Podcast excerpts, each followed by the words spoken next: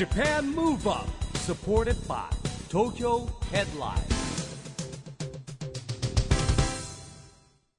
こんばんは。日本元気にプロデューサーの市木浩司です。ナビゲーターのちぐさです。東京 FM ジャパンムーブアップこの番組は日本を元気にしようという東京ムーブアッププロジェクトと連携してラジオでも日本を元気にしようというプログラムです。はい、また都市型フリーペーパー東京ヘッドラインとも連動していろいろな角度から日本を盛り上げていきます。さあ今日はですね、11月27日渋谷スクランブルスクエアにあります渋谷キューズで開催された東京2020ネクストフォーラムのイベントの模様をお届けします。市木さん、はい今回のイベントはどんな内容なんでしょうか？これはですねえー東京2020ネクストフォーラムというのはえー実はですねえー2020年の東京オリンピック・パラリンピックの公認プログラムなんですねでねあのこのオリンピック・パラリンピックのレガシーを生かしてこれからの日本をどうしていくかということをですねテーマにしてましてですね、えーその中で今回はグローバルな時代の人づくりということでですねグローバルな時代に持続する成長と調和どう取っていくのか未来を担う次世代人材をどう育てていくのかを考えてます。はい、今回はファシリテーターにジャーナリストの堀潤さん、パネラーは EXILE ÜSA さん、衆議院議員の中山康秀さん、国際連合日本政府代表部大使、次席常駐代表の星野俊也さん、そして市木さんです。はい、えー我々が登場した第一部は Peace Communication 未来を渡す架け橋。人と人がつながる社会未来のために何ができるかを議論しました。はい、それではその模様をお聞きください。 Japan Move Up supported by 東京ヘッドライン。この番組は東京ヘッドラインの提供でお送りします。Japan Move Up えー本日は Beyond 2020 Next Forum 日本を元気に Japan Move Up えーグローバル時代の人づくりにお越しいただきましてありがとうございます。今日のファシリテーター役は私ジャーナリストの堀潤が、えー務めさせていただきます。よろしくお願いします。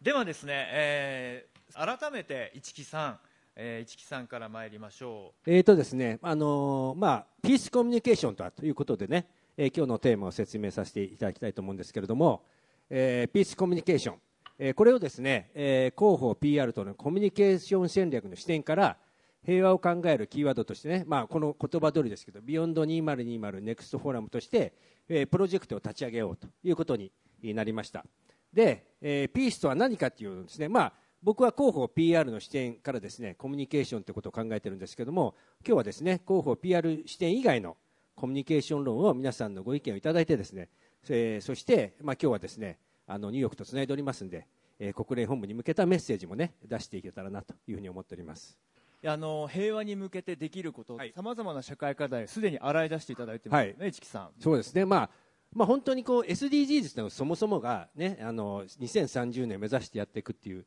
テーマでいうとねあの本当に持続可能な会社会生活ということですから、えーいろんなもの入りますよね、まあ、高齢化もあれば食品ロスもあればですね消滅都市もあればということもありますけども、えーこれをですねやっぱりこのまあ、なんでしょう皆さんやっぱり日本って平和な国ですから、ええ。平和な国の日本がやっぱりやるべきねやっぱりこうミッションじゃないかなというふうに思ってまして、でまあこの Beyond もそうなんですけども世代を超えて集まってるんでそういう人たちの中からですねぜひ力を結集してあのほ堀さんともよく話すんですけども AI の時代こそねやっぱこの個々の力の融合っていうのがね大事じゃないかなということをですね今日はあのそのきっかけにしたいなと思っていやでもすごくあのこのテーマは僕は共感して、はい。あの新し新しく早稲田でできた研究所にも参加させていただいてるんですけれども、ぜひあの皆さん一度あの心の中で平和とは何かっていうのを一回つぶやいてみてください。心の中で。あなたにとって平和とは何か、うん、なんでこんなことを聞くかというと僕もあのいろんな現場取材して歩いているとやっぱり違うんですよね平和って何ですか？って聞くといやもちろんそれは堀さん自由でのびのび何でもできることですよっていう人もいれば堀さん何にもしなくてもそこにいるだけでいいっていうのが認められるのが平和じゃないですか？ってそうですねあやっぱり違いますねただこの2人がもし同じ部屋に同居したらどうなりますかね？って自由に遊ぼうぜ！って言っていや今日は静かにさせてくれよ静かにしたいんだよ当然勝ち合いますよねと当たり前のように使っているこの平和っていう言葉でさえ次なる分断や対立や紛争戦争の火種になっていくんだっていうことを考えると相当丁寧なコミュニケーションをしていかないと誤解が誤解のまま、こんなはずじゃなかったっていうことが生まれるなとうん。思っているので、このコミュニケーションとピースっていうのがはい。すごく興味深いですね。まあ、その議論を今日はねぜひ深めていきたいと思いますはい、さあそして言葉だけではありません。さまざまなアプローチがあるはずです。宇佐さん、うん何をすることがやはりこう分断の手当につながるのかなというふうに改めて思われましたか？うん。まあ違いがある。そうですね、僕は結構子供たちと、あのーダンスすることが最近すごく多いんですけれども子供にどうやって伝えていけばそういう平和で伝わりやすいのかなってすごく考えて変換するような癖がついちゃってるんですけどもやっぱりそうですね。いろんな違いがあることを認めてでもどっか同じところあるよねっていうところでつながっていかなければいけないな心の底のなんかあったかいものというかそういうことで、まあ、家族だったりそういうことで考えると本当に世界は一つの大きなファミリーだと思うし、えー絶対に僕たちはええ流れないわけないんだっていうふうにこう思えるかなっていうふうに思う今の話聞いてるとどうしても大人から見ると子供は幼いとか何も知らないとかそういうこうフィルターで見てしまいがちですけれども宇佐さん子供たちと触れ合っていてやっぱり子供たちってこうなんだなとか、学んだり逆に教えてもらうことっていうのも結構あるんじゃないかなっていうふうに今聞いためちゃくちゃありますね。めちゃくちゃある。そのダンスの話で言うとですねやっぱり、まあ、ダンスってある意味誰かが考えたステップだったりっていうのは型なんですよね。だけど本来これが正解っていうのは僕はもうないと思っているんですよね。でダンスって本当に自由なものだしどんどんどんどん新しいものって生み出していいんだよっていうことを子供たちに教えたくていろいろめちゃくちゃダンスっていう タイトルにしてみんなに踊ってもらったりしてるんですけど。型がない。型なし。型がないです。何でもありだよっていうことを大切にして。そうするとですねいろんなことを子供たちっていうのを発想して目で見たものをもういろんなダンスに変えて表現してくれるんですよね。その表現力っていうのをあのなくしてほしくないなっていうかそれをもっともっと、えー伸ばしていってほしいなっていう思いでダンスを踊ってるんですけどもう本当に子供たちのダンス見てると僕が新たな発見だらけうん。でそのステップ思いつかなかったみたいな。やるねって。ワクワクとかをなんか表現したとか言ってこうやってくれたりとかいろんなことをねあのダンスに変えてくれるんでもう楽しくてしょうがないですよね。コミュニケーションのあり方ですよね。市木さん今のお話どう聞かれましたか？うん。いやそうです。ねまあその話もまあもともと例えばこの3人の中で言うとですね,、えーねメディアジャーナリストアーティスト国会議員でぼ僕はこうみんな仲間だったわけじゃないですか。で一人一人がやっぱ一つのことにもうこう平和っていうキーワードに向かってもやってる活動がなんか同じベクトルに進んだらいいなと思ったんですね。でだからなんてプラス思考でいうとさっきの分断じゃないこうなんてコミュニケーション、うん。でそれがなんていうんでしょうやっぱ日本って恵まれた国じゃないですか、えそういった中で、えーそっちに向かっていったらいいなと思った時にそれぞれがやってるプロジェクトにもうまあちょっと携わらせていただいてたんでこれがくっついたらですねなんかいいことできるんじゃないかな、うん。そして2020年で、えーまあ、復興支援とかで世界の皆さんにこう助けてもらった日本がね、えー感謝の意味もあってオリンピック・パラリンピックがあるとしても、まあ、短い間で終わってしまいますよね。で我々が今何できるかっていうところで、えー本当にもう今日国連ともつないでいただいてますけども、ええええ。なんかこうアクションを起こしていきたいなっうんていう思いがね出てきましたよね。中田さんその違いがそれぞれある。それはまあ非常にこう私たちのこの今の環境においても財産ですしただ一方でその違いがあるっていうことが悪い方に進むと壁ができて排除排斥差別いろんな方に向きかねない。こういう状況の中でのそのコミュニケーションっていうのはどういうものがやはりこう適当なのか。もう政治の現場ではまさにそのコミュニケーションが国会委員会バックヤードでさまざま行われていると思うんですけれどもいかがですか？あのね難しい時はシンプルに簡単に考えると。これが一番ベストだと思うんです。だから例えば世界の分断とかイスラエル、パレスチナとか北朝鮮と韓国とか、まあ、東西冷戦時代から含めてずっと考えるとかえって難しくなるかなとで僕自身はそういう時は家をイメージしようと。自分の家。で僕結婚してます。今40僕9で女房が44歳で。で子供が上が中3下が小学校2年生7年空きました。で4人家族でも思うこと。家の中には正義は一つじゃないと、ね家庭の中には夫の正義とえ妻の正義と2つの正義がある。この2つの正義が1つになろうとするとそこでかえっていろんな問題が起きたり戦争が起きるから。戦争が来る。そうですよ。それは熾烈な争いが起きるでしょ。でしょ？だからそれということはどういうことかって言ったらまさに夫の正義と妻の正義をお互い分かり合えるとこから認め合っていくと。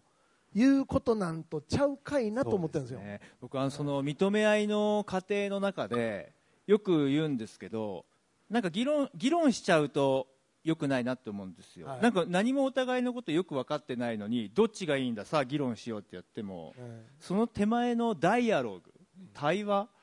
結構自分の正義をじゃあ皆さん言葉にしてみてくださいって言ってもむ難しいんじゃないかなと思うんですよ。普段から相当考えておかないと。もう一つだけいいですか？今のもまさにポイントでもう一つそこへプラス言えるのは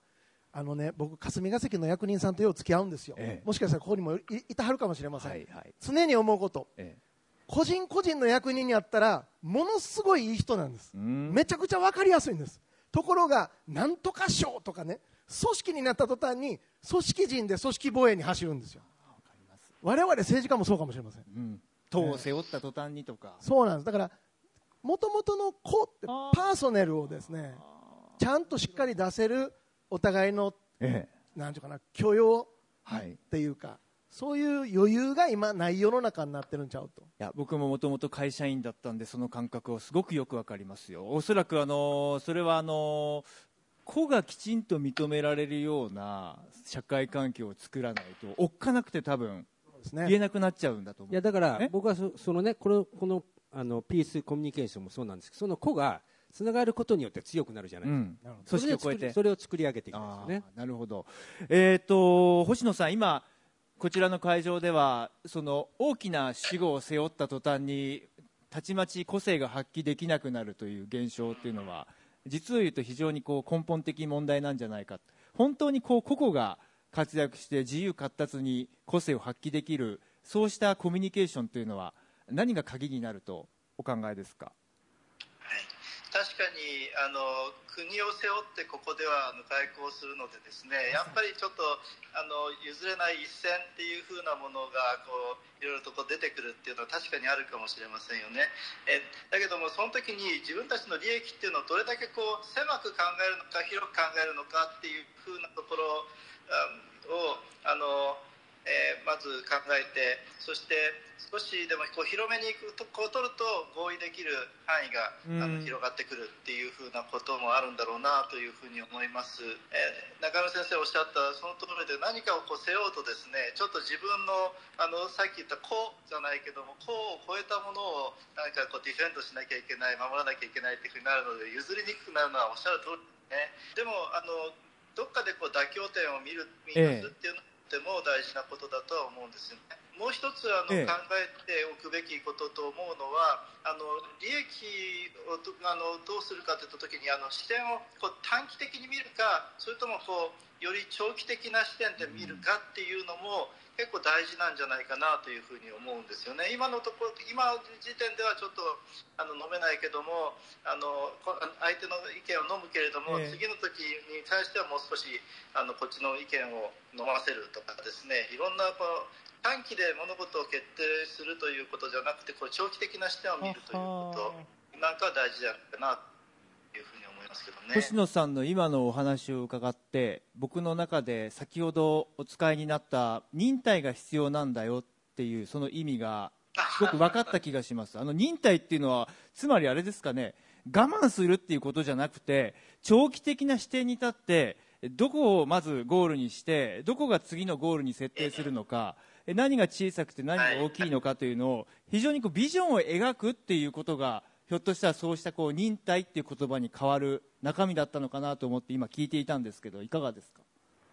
いや私が言ったよりもさらに深く掘り下げていただいたような気がいたしますけどそういう側面は確かにあるんじゃないかなというふうに思いますよね。どっかであの共通のあのゴールという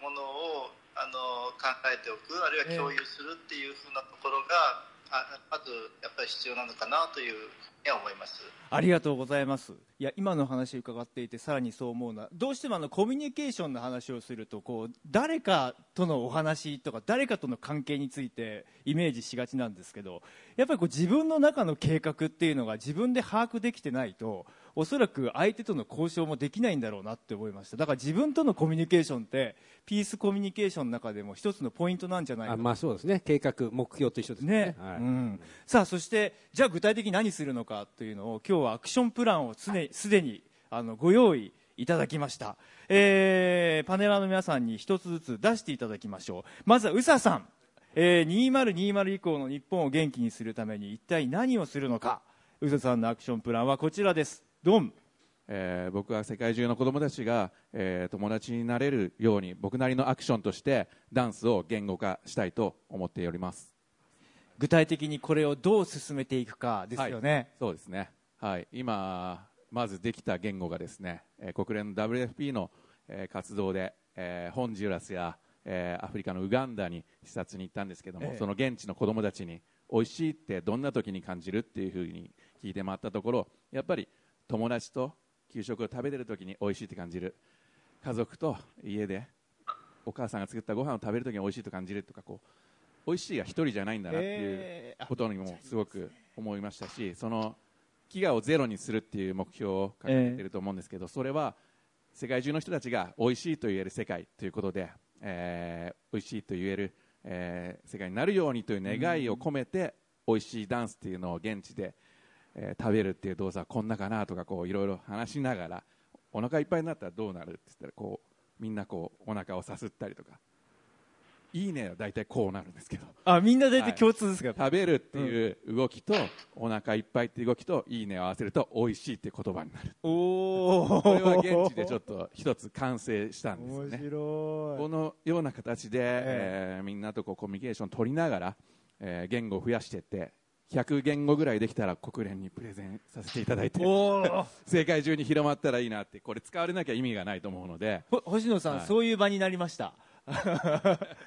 今のお話聞かれていかがですか？あのダンス語ダンスを言語に。実を言うと美味しいでさえ100人いれば100通り。それがつながった時の一つの調和というのも魅力、まあ、そんなお話だったと思いますけれども。はい。国連に100ぐらい持っていきたい、はいそうですね。頑張って作るんでぜひ見てください。はい、やっぱり言言語化をするっていうそうですね。あのいいあの表現だなというふうに思いますね。でダンスを言語化するという話とともに双方向であのいろいろと理解が広がるというのかなというふうに思いました確かにね。いやそれこそあれですよね。一回自分の中の美味しい感を棚卸ししないと表現できないですもんね。そうですね。えー子供たちの変化ってやってみたこと後とやってみる前っていうのは、ダンスで表現する前と後とではやっぱり起きますか？変化が。そうですね。なんかこう一人が真似しだすとどんどんどんどんこう伝染して集まってきて集まってきて、ね。で食べるっていう動作も、え日本人だとお箸だし中米の方だとこうトルティーヤとか手で食べたりとか、まあ、フォークだってスプーンだって食べ方はみんな違うんですけどそれは自由でいいよっていう形で、はい、いろんな美味しいがありながらグルーヴ感は一緒みたいなことが起きていますいや見たいですねどんどんね、2020年以降はダンスを言語化しますというさんです、ありがとうございます。中山さんアクションプラン。2020年以降の日本を元気にするために。中山さんは何をされるのか。こちらです。ドン。はい。あの中山康秀は2020年以降の日本を元気にするために、えー国力量を上げていきます。お PP、はい。PP これ PP イコール C プラス E プラス M かけるカッコ S プラス W と、うん。これはですねあのパーシーブドパワーという国力量を認識するための方程式と、レイクラインという博士があの編み上げた方程式なんですけどもあの要するに日本とか、まあ、大国で言えばアメリカとか中国とかいろんな国ありますけどみんなここの CEM と SW に数字を入れれば、うん。国力が出るんですね PP というが場場所に。で C はクリティカルマス。国家としての基本要素。例えば人口とか領土の広さだとかそういったものをクリティカルマスと言います。E は economic capability。これは経済力ですね。で M っていうのは military capability 軍事力です。で括弧閉じてかけることの S っていうのは strategic purpose。戦略目標。国家としての戦略目標ですね。W っていうのは将来性ですね。Will will to pursue national strategy だから戦略目標を遂行する意思ですね。国家国民政治の意思とかそういう will です。で CEM にそれぞれ数字を入れるとそれなりのまあ言うならば PP が出るだろうと思うんですけど大事なのはですね掛け算の右側だと思うんです。ここはどの国でも大概数字入りますけど、ええ。要は国家戦略目標って聞いたことありますか？じゃあその目標がないところにどうやって意思を持つんですか？そうですね。ということは掛け算の右がゼロだったらイコールの左側は PP はゼロになるということです。だから日本に一番ないのは僕ここだと思っててそれを作るというおおらかな発想をきちっと持ちたいと。そこで僕が編み出したのが実は星野先生と一緒に、えええ。えーお願いをしてですね僕やりたいことがあって日本はですね地球上の中でニューヨーク国連本部があります。これは南北アメリカの代表ですね、まあ、世界の国連。ヨーロッパにはあのスイスのジニーバに国連の、まあ、言うならば大きな会議できる場所があるんです。でアジアって中国インドって人口が多いのにもかかわらず国連大学とかあとはバンコクの国連図書館とか会議できる場所っても1000人が関の山なんですよ。えね言われてみれば。僕はですねぜひ世界で唯一の被爆国の広し日本の広島に国連の本部機能を誘致したいと。それが僕の夢で将来は、えーアジアのスイスのような国の像っていうものを作り上げていくと。広島の市民球場がちょうど空いてるんです今。おおで今朝具体的ですね。今朝も、ええ。今朝も広島の市会議員にええ。お願いをしたら、もう大賛成だって言ってくれてなおかつ星野先生にはあの大阪大学の教授の時に民間の有識者メンバーというのを作ってもらってこういった提言もまとめてもらったんです、あそう。ええ星野先生座長にお願いをしました、で私の方は議員連盟を実は作って147人当時国会議員11年前ですよ今から。そうか。11年前に、うん。もうすでに作って、えー実は私のおじさんの中山太郎も発起人ですし安倍晋三も顧問で入ってます。という組織を作って実は前へ進めていったんですけど今は実は休眠してるんですね。そうこれを再起させたいと。本当ですね。それが私がこの点々に表現したかったことです。ありがとうございます。星野さんのアクションプランも聞かせていただけますか？2020年以降日本を元気にするために星野さんは何をされるのかこちらの会場のスクリーンに出します。せーのドン。SDGs を広め課題をチャンスに変える。その心は？はい、あの今、私、このバッジをつけていますよね、これが SDGs のバッジで、あの皆さんもよく見かけるようになったと思います。だいぶ浸透してきたかと思います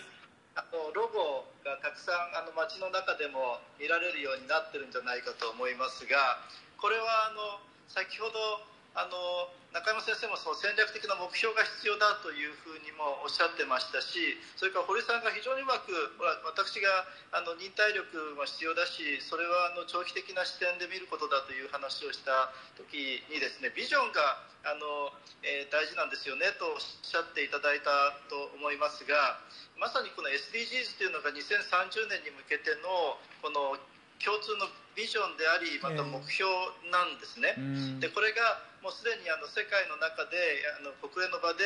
あの、まあ、合意されたという意味で非常にあの世界全体で同じ方向を向いてやりましょうというふうなことなわけなんです。いや本当にすごく大切な概念だなと僕も思ってますあの対立があったとしてもそれをどう乗り越えるのか格差があるとしたらそれをどう乗り越えるのか環境に対する問題があったらどういうアイデアを出すのかっていうふうにですね、えーやっていくそういうのをあの日本で自治体やビジネスの皆さんやあの学校レベルでも NGO でも一人一人の市民もですねやっていくと本当にあの生活スタイルのあのクオリティを高めていくというふうにもなると思いますし、えーあの世界に対して日本がどんどんどんどんこう、ええ。協力をしていけるようなものになるんじゃないかと思っています。そうですね。ありがとうございました。星野さんよろしくお願いします。改めまして大きな拍手をお送りください。最後に市木さん。はい市木さんは2020年以降日本を元気にするためにこれをやります、宣言はですね、まあ、本当に今日皆さんに集まっていただいたようにあの、まあ、もともと僕はあの2016年と2020年のオリンピック・パラリンピック招致活動やってて感じたことがやっぱ発信していくことの大事さね。それから実はあの宇佐さんがやってダンスアース一緒に僕も活動させてもらってます。そして中山議員のねやってるこの話も僕は知ってました。で堀さんの活動もしてた。でこれがつながっていって、えー何かいい形になきゃいけない。それまあ、なんていうんでしょう。この広い地球で本当にこのタイミングでつながってるってことの縁もあるじゃないですか。そしてですね国連とつないでねいただいたということです。ぜひですね来年の、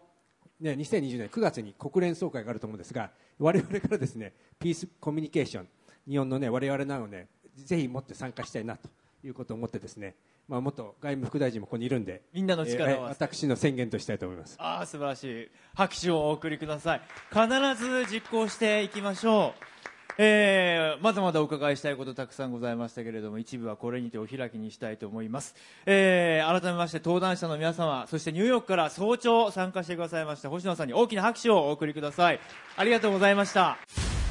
Japan, move on, move ここで毎月第2月曜日発行のエンタメフリーペーパー、東京ヘッドラインからのお知らせです。東京ヘッドラインのウェブサイトでは、ウェブサイト限定のオリジナル記事が大幅に増加しています。最近の人気記事は、ジェネレーションズ小森隼の小森の小言第38弾。今年はおとなしめなのかな？長芋のとろとろ汁、酢酸菌を取ろう、花粉症対策レシピなどがよく読まれています。そして12月11日に Japan Move Up の公開収録が決定しました。ゲストは劇団エグザイルから八木将康さんと小野塚勇人さん。場所はクリスマスの装飾が華やかなメルセデスミー東京にて行います。観覧ご希望の方は東京ヘッドラインウェブをチェックしてくださいね。はい、今回は11月27日に開催された東京2020ネクストフォーラムの模様をお届けしました。市木さんいかがでしたか？はいあの星野さんはですね国連本部からニューヨークからですねなんとテレビ電話で一緒に参加してもらいましたから、はいうん、それでですね、えー、来年2020年9月にある、えー、国連の総会にですね我々がピースコミュニケーションを提案しに行こうというような形でね提言をさせていただきました。うんこれからまだまだ楽しみですね、はい、さあ今週はジャパンムーブアップお別れのお時間ですが次回も元気のヒントをたくさん見つけていきますよ。さあオリンピック・パラリンピック開催までいよいよラストスパートです。これからもますます日本を元気にしていきましょうジャパンムーブアップお相手は市木浩二と。ちぐさでした。それではまた来週。 Japan Move Up supported by 東京ヘッドライン。この番組は東京ヘッドラインの提供でお送りしました。